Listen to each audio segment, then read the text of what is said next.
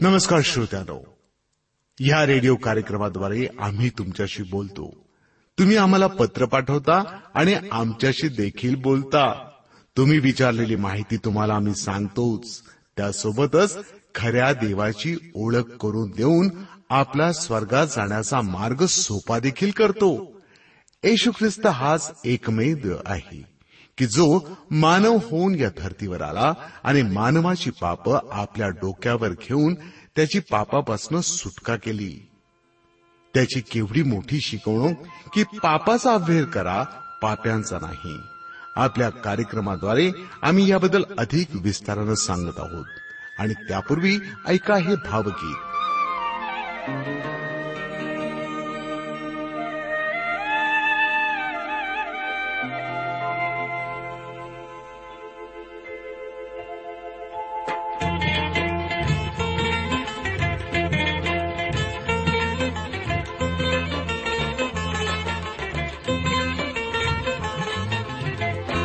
हरलो हरलो मी प्रभु देवा कैसी घडे तव सेवा।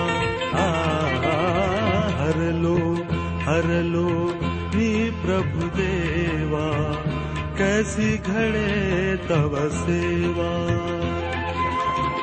कैसी घडे तव सेवा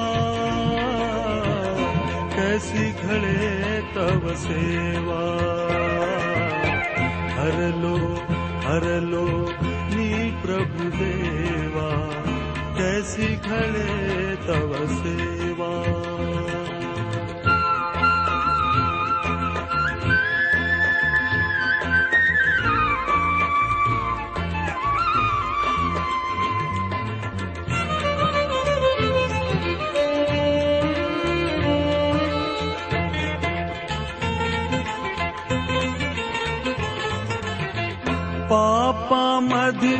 मन लोळे झाल्यावरती उघळती डोळे दृढ निश्चय मी केले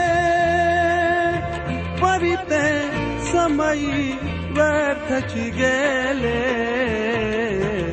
हरलो हरलो मी प्रभु देवा कैसी करूं तव सेवा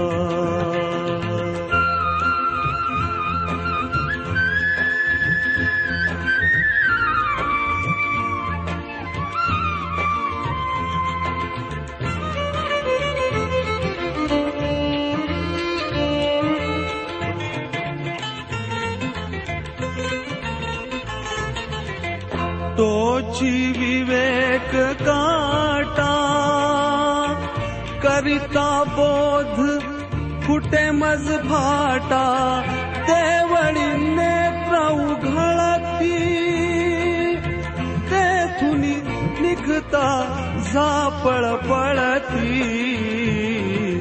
हरलो हरलो मी प्रभु देवा कैसी घडे तव सेवा. कैसी घडे तव सेवा. कैसी घडे तव सेवा।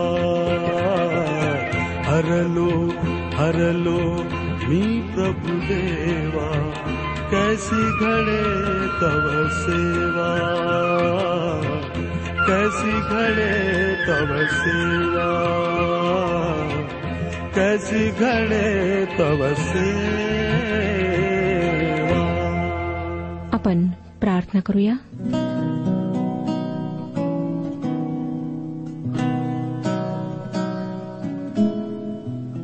स्तुतीस पात्र भयास योग्य व आमच्या स्तवनात वस्ती करणाऱ्या परमेश्वरा तू आमचा निर्माण करता त्राता व दात आहेस. आजवर जी अनंत कृपा तू आम्हावर केलीस त्याबद्दल आम्ही तुझे आभारी आहोत. प्रिय प्रभू तू आमचे आजवर रक्षण केलेस आमच्या गरजा भागवल्यास म्हणून आम्ही तुझे उपकार मानतो. या अध्ययन समयाबद्दल आम्ही तुझे आभारी आहोत. प्रभू ही वेळ आमच्याकरिता आशीर्वादित कर. आमची अंतकरणे तू उघड. आमच्या गरजानुसार तू आमच्याशी बोल. तुझे वचन ऐकण्यासाठी आम्हाला एक चित्त दे. त्यामध्ये येणारी अडखळणे दूर कर आणि तुझ्या पवित्र समक्षतेची आम्हा प्रत्येकाला जाणीव होऊ दे. ज्या आजारी आहेत प्रभू वृद्धावस्थेत आहेत जीवनाला कंटाळलेले आहेत अशा सर्वांना स्पर्श कर. आरोग्य दे. आपली शांती त्यांना पुरेव. सर्व लहान थोर व्यक्तींना मी तुझ्या पवित्र हातात देत आहे. तू आमच्याशी बोल. प्रभू यशू ख्रिस्ताच्या गोड आणि पवित्र नावात ही प्रार्थना मागितली आहे. म्हणून तो ऐक. आमेन. श्रोत्यानो आज आम्ही नवीन करारातल्या एका नवीन पुस्तकाच्या अध्ययनास सुरुवात करणार आहोत. पौलाने करिंदकरांना लिहिलेल्या पत्रांचा आम्ही जो मागे अभ्यास केला होता तो आपणा सर्वांना आवडलाच असेल अशी मला खात्री आहे. आता पौलाने गलती येथील मंडळीस उद्देशून जे पत्र लिहिले त्याचाही अभ्यास आपणास लाभकारक होईल असा माझा विश्वास आहे. मग ओळखलत ना आपण की आजपासून कोणते पुस्तक आपण अभ्यासणार ते? अगदी बरोबर. आमचे अध्ययनाचे पुस्तक आहे पौलाचे गलतीकरास पत्र. या नावावरून तुमच्या लक्षात आलेच असेल की या पत्राचा लेखक स्वतः प्रेषित पौल आहे. हे पत्र साधारणपणे इसवी सन सत्तावन्नमध्ये लिहिण्यात आले. पॉल इफिस या ठिकाणी दोन वर्षे राहिला. व त्याने जो सुवार्तेसाठी तिसरा प्रवास केला त्या प्रवासात तो इफिस येथे राहत असताना त्याने हे पत्र लिहिले. परंतु काही विद्वानांचे म्हणणे आहे की पौलाने रोम येथील मंडळीला पत्र लिहिण्याच्या थोडे आधी त्याने करिंथ येथून गलतीकरांना पत्र लिहिले.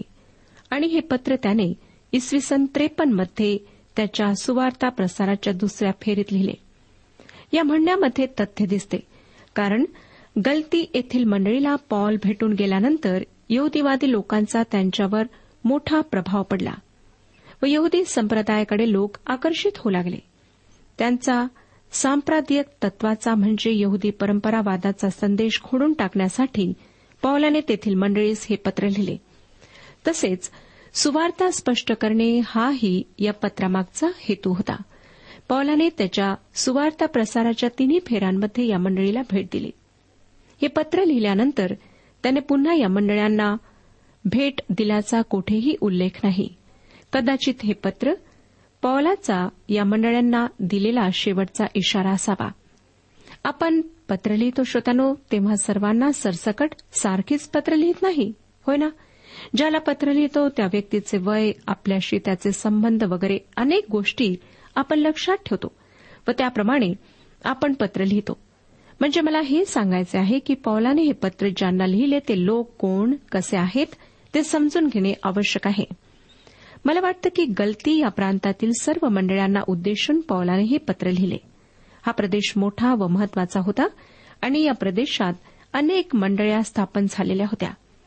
गलतीकर हा शब्द त्यांच्या भौगोलिक स्थानावरून पडला असेल किंवा त्यांच्या वांशिक पार्श्वभूमीवरून वापरण्यात आला असावा. हा प्रदेश एक रोमी अधिकाराखालचा प्रदेश होता. गलती या प्रदेशात राहणारे लोक मुळात एकाच जमातीतले म्हणजे केल्टिक जमातीतले होते. आणि त्यांच्या या प्रदेशाचे मूळ नाव गॉल्स असे होते. ही केल्टिक जमात फ्रान्स देशातही वस्ती करणारी होती. ख्रिस्तपूर्व चौथ्या शतकात त्यांनी रोमी साम्राज्यावर आक्रमण करून रोम काबीज केले. त्यानंतर त्यांनी ग्रीसमध्ये अतिक्रमण करून ख्रिस्तपूर्व दोनशे ऐंशीमध्ये डेल्फी काबीज केले. ते लोक योद्धे होते आणि सतत भटकंती करणारे लोक होते. बेथुनियाचा राजा निको मिडस याच्या आमंत्रणावरून त्यांनी आशिया मायनर हा प्रदेश ओलांडला व या द्वियुथात त्याचे सहाय्य करायला ते आले. त्यांना हा प्रदेश आवडला कारण तो सुंदर होता. त्याचे हवामानही आल्हाददायक होते. त्यानंतर ख्रिस्तपूर्व एकशे एकोणनव्वदमध्ये या केल्टिक जमातीला रोमी सैन्याने काबीज करून त्यांना रोमचे प्रजाजन बनवले व हा प्रदेश रोमी अधिकाराखाली आणण्यात आला. परंतु अनेक वर्षे त्यांनी आपल्या रीतीभाती आणि भाषा टिकून ठेवली. पौलाने आपल्या सुवार्ता प्रसाराच्या फेरीत ज्या मंडळ्या स्थापन केल्या त्या एकेकाळी या गलती नावाच्या प्रदेशात होत्या. आणि पावलाने या मंडळांना गलतीकरांच्या मंडळ्या असे नाव दिले. ह्या केल्टिक जमाती हिंसक व रानटी होत्या. त्यांच्याविषयी रोमी सम्राटाने म्हटले की या गॉल्सचा अशक्तपणा हा आहे की हे लोक त्यांच्या निर्णयात पक्के नसतात. त्यांना बदल आवडतो व ते विश्वास योग्य नसतात. आपण प्रेषितांची कृत्ये या पुस्तकात वाचले की हे लोक एक दिवस पावलाला देव बनून त्याला भजायला निघाले तर दुसऱ्या दिवशी त्यांनी त्याला दगडमार केला. गलतीकरास पावलाने हे जे पत्र लिहिले श्रोत्यानो ते आपल्यापैकी अनेकांना लागू पडण्यासारखे आहे कारण आम्हीही कित्येकदा अविश्वासू सतत बदलाची आवड धरणारे निर्णयास पक्के नसलेले असे आहोत. आम्ही आमच्या आजूबाजूच्या विचार प्रवाहानुसार आपली मते व निष्ठा बदलतो. सिद्धांताच्या शिकवण्याच्या प्रत्येक वाऱ्यानुसार आम्ही आपले तोंडे फिरवतो. परंतु आमच्या या वर्तनाविषयी आमची कान उघडणी करणारा संदेश आम्हाला या पत्राद्वारे देण्यात आला आहे. या पत्रातला संदेश एक अतिशय कडक कठोर व गंभीर संदेश आहे. आमच्या चुका सुधरविणे हा त्यामागचा उद्देश आहे. हे गलतीकर एका भयंकर संकटात सापडले होते कारण त्यांच्या विश्वासाच्या पायावर सतत आघात होत होते. त्यांचा विश्वास डळमळू लागला होता. म्हणून या पत्रामध्ये स्तुती उपकार मानणे वगैरेंना अजिबात जागा देण्यात आलेली नाही. त्यामध्ये प्रार्थना विनंती नाही किंवा ख्रिस्तामधील त्यांच्या स्थानाविषयी काहीच उल्लेख नाही. पौलाबरोबर असलेल्या कोणाही सोबत्याच्या नावाचा येथे उल्लेख नाही.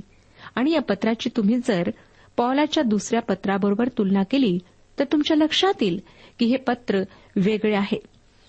गलतीकरास लिहिलेल्या या पत्रामध्ये पौलाचे अंतकरण उघडे झाले आहे. त्याच्या खोलवर व तीव्र भावना त्यामध्ये व्यक्त झाल्या आहेत. असं वाटतं की तो आपल्या लेखणीच्या साह्याने युद्ध करीत आहे. त्याला केवळ नियमांना आंधळेपणाने धरून राहणे असह्य वाटते. कोणी असे म्हटले आहे की पावलाचे रोमकरास लिहिलेले पत्र त्याने त्याच्या बुद्धीतून लिहिलेले आहे तर त्याचे गलतीकरास लिहिलेले पत्र त्याच्या हृदयातून आलेले आहे. कोणत्याही प्रकारच्या नियमांच्या बंधनातून सुटकेची घोषणा हे पत्र करते. हे पत्र मार्टिन लुथरचे आवडते पत्र होते आणि त्याविषयी ते म्हणाले हे माझे पत्र आहे. माझा त्यासह विवाह झालेला आहे. या पत्राला सुरुवातीच्या मंडळीचा करारनामा असे म्हणण्यात आले आहे. हा ख्रिस्ती स्वातंत्र्याचा जाहीरनामा आहे. सुवार्तेचे सर्व प्रकारच्या आघातापासून रक्षण करणारा मजबूत किल्ला म्हणजे हे पत्र आहे. आणि कोणी एकाने या पत्राला अजिंक्य दुर्ग असेही संबोधले आहे. या पत्राद्वारे जॉन वेस्लीचे परिवर्तन झाले. त्याच्या खूप आधी तो तिथल्या लोकांसाठी एका आदिवासी जमातीसाठी सेवक म्हणून गेला. परंतु त्याला स्वतःच्या आध्यात्मिक स्थितीचा लवकर शोध लागला.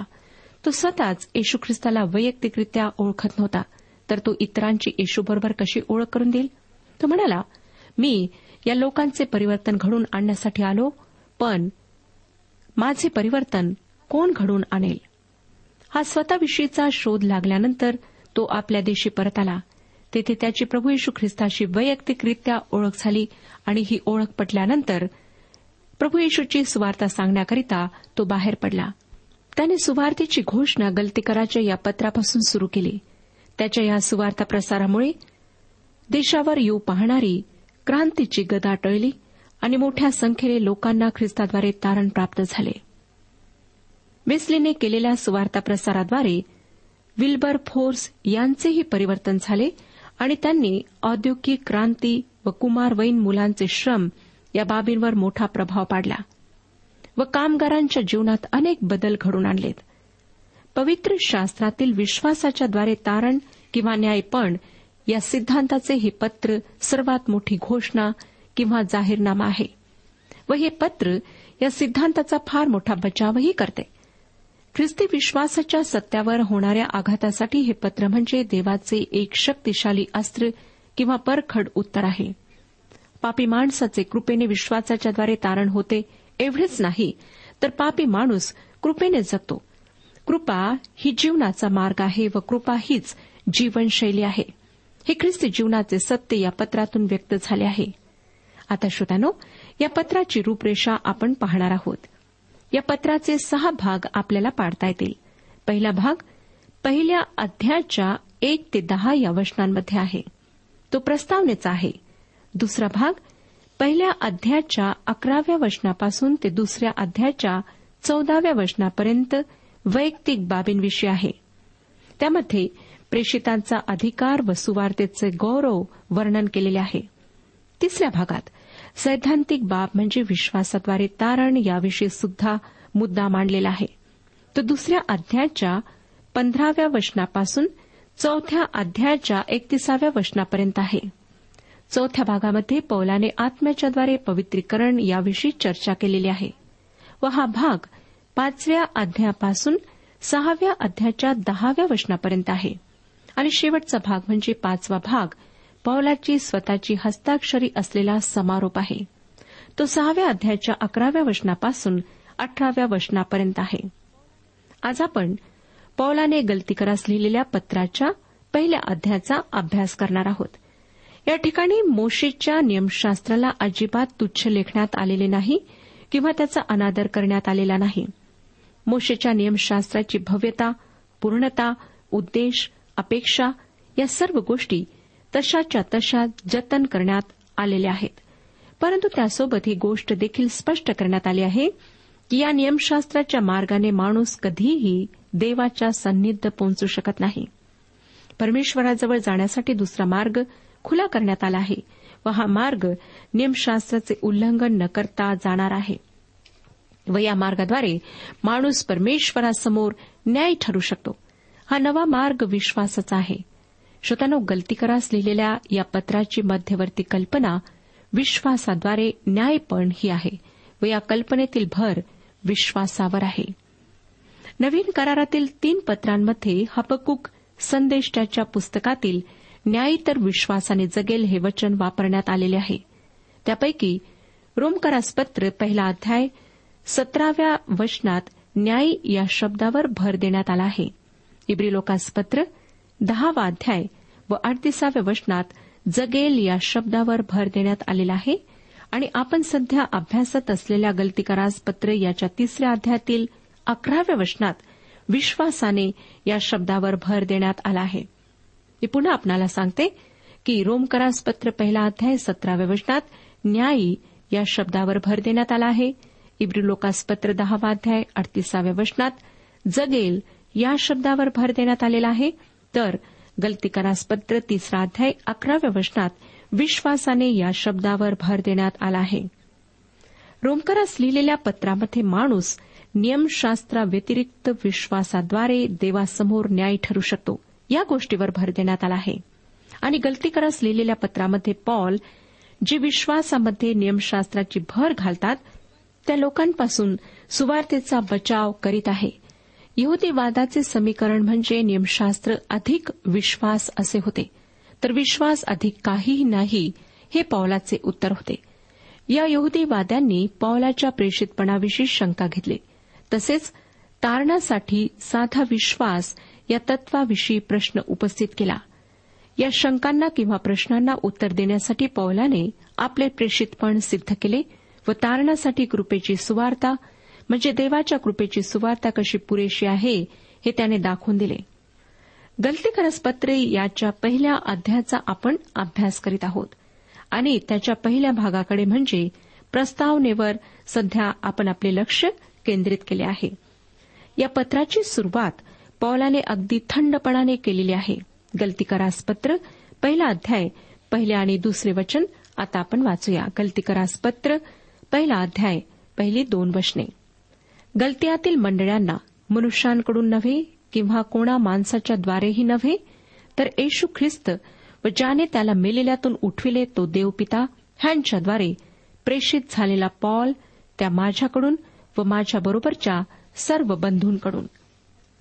श्रोत्यानो ह्या ठिकाणी आम्हाला दिसतं की कशा प्रकारे पौलाने ह्या पत्राची सुरुवात केलेली आहे. या वर्षामध्ये पॉल आपण प्रेषित असल्याचे ठासून सांगत आहे. प्रेषित हे पद प्राप्त होण्यासाठी काही विशिष्ट अटी होत्या व पॉल या ठिकाणी स्वतःच्या प्रेषित असण्याचे सत्य मांडत आहे. प्रेषित या शब्दाचे दोन अर्थ होतात. त्यापैकी येशूच्या बारा शिष्यांपैकी एक असा अर्थ प्रेषितांची कृत्ये पहिला अध्याय व एकवीस ते सव्वीस या वचनानुसार होतो. आपण त्याविषयी अधिक तपशील पाहूया. प्रेषिताने येशूच्या तीन वर्षाच्या सेवा काळात येशूबरोबर असणे आवश्यक होते. प्रेषितांची कृत्ये पहिला अध्याय एकविसाव्या वचनात ही अट सांगितलेली आहे. नंतर येशूच्या पुनरुत्थानानंतरच्या सेवेचे प्रेषिताने साक्षीदार असणे आवश्यक होते. ही अट प्रेषितांची कृत्ये पहिला अध्याय आणि बावीसाव्या वचनात सांगितलेली आहे. आणि प्रेषिताची निवड खुद्द येशूने केलेली असावी ही तिसरी अट प्रेषितांची कृत्ये पहिला अध्याय बावीसाव्या वचनात तसेच प्रेषितांची कृत्ये नववा अध्याय पंधराव्या वचनात व सव्वीसावा अध्याय सोळा आणि सतरा या वचनांद्वारे स्पष्ट करण्यात आलेली आहे. तसेच प्रेषित या शब्दाचा अर्थ पाठविलेला असाही होतो. प्रेषितांची कृत्ये अकरावा अध्याय आणि बावीसाव्या वचनात या अर्थाने प्रेषित हा शब्द वापरण्यात आला आहे. श्रोत्यानं माझ्या अंदाजानुसार पौलाने यहुदा इस्कोरोतीची जागा घेतली. येशूच्या पुनरुत्थानानंतर त्याच्या शिष्यांनी मथियाची यहुदाच्या जागेसाठी निवड केली. परंतु प्रेषितांची कृत्ये पहिला अध्याय तेवीस आणि सव्वीस या वचनांशिवाय नंतर कोठेही मथिया ह्याच्या नावाचा उल्लेख नाही. किंवा त्याच्याविषयी माहिती देण्यात आलेली नाही. जर पवित्र आत्म्याने त्याची निवड केली असती तर त्याने आपल्या सामर्थ्याचा शिक्का मथीवर कधीतरी निश्चितच मारला असता. आणि स्पष्ट आहे की मथीच्या ऐवजी पौलानेच आपले प्रेषितपण सिद्ध केले. मथीची प्रेषित म्हणून झालेली निवड येशूच्या पुनरुत्थानाला पन्नास दिवस पूर्ण होण्याआधी करण्यात आली होती. म्हणजे तोपर्यंत येशूच्या शिष्यांना पवित्र आत्मा प्राप्त झालेला नव्हता. म्हणून मला असं वाटतं की त्याआधी झालेली मथीची निवड पवित्र आत्म्याच्या मार्गदर्शनानुसार नव्हती. ही परिस्थिती आजही आमच्या मंडळांमध्ये दिसून येते. आमच्या देवाच्या सेवकांची निवडूक कधी पवित्र आत्म्याच्या मार्गदर्शनानुसार झाली आहे असे आपण कधी ऐकले आहे काय? मंडळी बाहेरच्या जगातले जे घाणेरडे राजकारण आहे तेच राजकारण आज आम्हाला आमच्या समाजात आढळते. आमच्यामधील निवडणुकींच्या वेळेस आम्हाला हे सर्वत्र दिसून येते. प्रार्थनापूर्वक देवाच्या मार्गदर्शनाची प्रतीक्षा करीत समर्पणासह या समितीच्या सभासदांची निवड क्वचितच होत असावी. म्हणूनच बहुतेक वेळा या समितीच्या सभासदांवर पवित्र आत्म्याच्या सामर्थ्याचा शिक्का आम्हाला दिसून येत नाही. देवाच्या आत्म्याने यहदाची जागा घेण्यासाठी पावलाची निवड केली असे माझे मत आहे. या वचनात पॉल असेही म्हणत आहे की त्याचे प्रेषित होणे मनुष्यापासूनही नाही किंवा मनुष्याद्वारेही नाही. एखादे प्रशिक्षण पूर्ण केल्यावर कोणी मनुष्याने किंवा अधिकाऱ्याने त्याला प्रेषित म्हणून नेमले असे नाही. त्याच्यावर कोणी हात ठेवून प्रार्थना केल्याने किंवा त्याला दीक्षा दिल्याने तो प्रेषित झालेला नाही. थोडक्यात मानवाने केलेली नेमणूक किंवा मानवी विधी यामुळे पॉलाला प्रेषितपण प्राप्त झालेले नव्हते. पॉल प्रेषित झाला आणि तो येशू ख्रिस्ताच्या द्वारे व ज्याने येशूला मरणातून उठवले त्या देवपित्याच्या द्वारे प्रेषित झाला. येशूने त्याच्यावर आपला हात ठेवला. त्याला पाचारण केले व या कार्यासाठी त्याला वेगळे केले. याचा वृत्तांत प्रेषितांची कृत्ये नववा अध्याय पंधरा आणि सोळा या वचनात दिलेला आहे. आपण वाचूया श्रोत्यानो प्रेषितांची कृत्ये नववा अध्याय पंधरा आणि सोळा वचने. परंतु प्रभूने त्याला म्हटले जा कारण परराष्ट्रीय राजे व इस्रायलाची संतती ह्यांच्यासमोर माझे नाव घेऊन जाण्याकरिता तो माझे निवडलेले पात्र आहे. आणि त्याला माझ्या नावासाठी किती दुःख सोसावे लागेल हे मी त्याला दाखवीन. यावरून आपल्या लक्षात आलेच असेल की पौलाची प्रेषित म्हणून नेमणूक व दीक्षा ही मानवापासून किंवा मानवाद्वारे झालेली नव्हती तर खुद्द येशू ख्रिस्त व देवपित्याच्याद्वारे त्याची ही नेमणूक झालेली होती. म्हणून तो ह्या पत्राच्या सुरुवातीला लिहितो मनुष्यांकडून नव्हे किंवा कोणा माणसाच्या द्वारेही नव्हे तर येशू ख्रिस्त व ज्याने त्याला मेलेल्यातून उठविले तो देवपिता ह्यांच्याद्वारे प्रेषित झालेला पॉल त्या माझ्याकडून व माझ्या बरोबरच्या सर्व बंधूंकडून. श्रोत्यानो मी आपणाला ह्यावेळेला एक प्रश्न विचारू इच्छित आहे. आपल्यापैकी जे लोक आज सेवेमध्ये आहेत जे परमेश्वराची सेवा करीत आहेत जे असं म्हणतात की परमेश्वराने त्याच्या सेवेकरिता मला पाचारण केलेले आहे. त्या आपणाकरिता माझा प्रश्न आहे की काय खरोखर आपणाला परमेश्वराकडून हे पाचारण प्राप्त झालेले आहे? काय आपणाला खात्री आहे की आपली नेमणूक परमेश्वराने केलेली आहे? त्याच्या पवित्र आत्म्याच्याद्वारे हे मार्गदर्शन आपणाला प्राप्त झालेले आहे? किंवा आपणाला कुठेच नोकरी मिळत नाही? कुठेच आपला गुजारा होत नाही म्हणून आपण सेवेमध्ये पदार्पण केलेले आहे. श्रोत्यानो हा एक फार मोठा गंभीर असा प्रश्न आहे. कारण बरेच लोक आज सेवेमध्ये असे आहेत जे फक्त पैसा कमावण्याकरिता नाव कमावण्याकरिता सेवेत आहेत. त्यांना परमेश्वराकडून पाचारण किंवा बोलावणे प्राप्त झालेले नाही. ते देवाच्या नावाखाली सेवेच्या नावाखाली पैसा गोळा करीत आहेत. त्यांना अनेक प्रकारे मदत प्राप्त होते. परंतु जर त्यांची सेवा आम्ही पाहिली तर आम्हाला दिसेल की आत्मे वाचत नाहीत. देवाच्या राज्यामध्ये आत्मे सामील होत नाहीत. जे हरवलेले लोक आहेत जे पापामध्ये जीवन जगत आहेत जे ख्रिस्ताविना मरत आहेत नाश होत आहेत अशांपर्यंत त्यांच्या जीवनाच्याद्वारे सुवार्ता पोहोचत नाही. मी आपणाला ह्यावेळेला सतर्क करू इच्छित आहे. जर आपण परमेश्वराच्या द्वारे पाचारण प्राप्त न करता आज सेवेत आहात तर पुन्हा एक वार आपल्या जीवनाचं परीक्षण करा. प्रभूजवळ मागा. आणि जर खरोखर प्रभू आपले मार्गदर्शन करेल तरच सेवेमध्ये पुढे जा. नाहीतर वापस परता. कारण देवाच्या पाचारणाशिवाय आम्ही त्याची सेवा करू शकत नाही. ह्या ठिकाणी आम्हाला दिसतं की पॉल जो विश्वासणाऱ्यांचा छळ करणारा होता त्यांना तुरुंगात टाकणारा होता.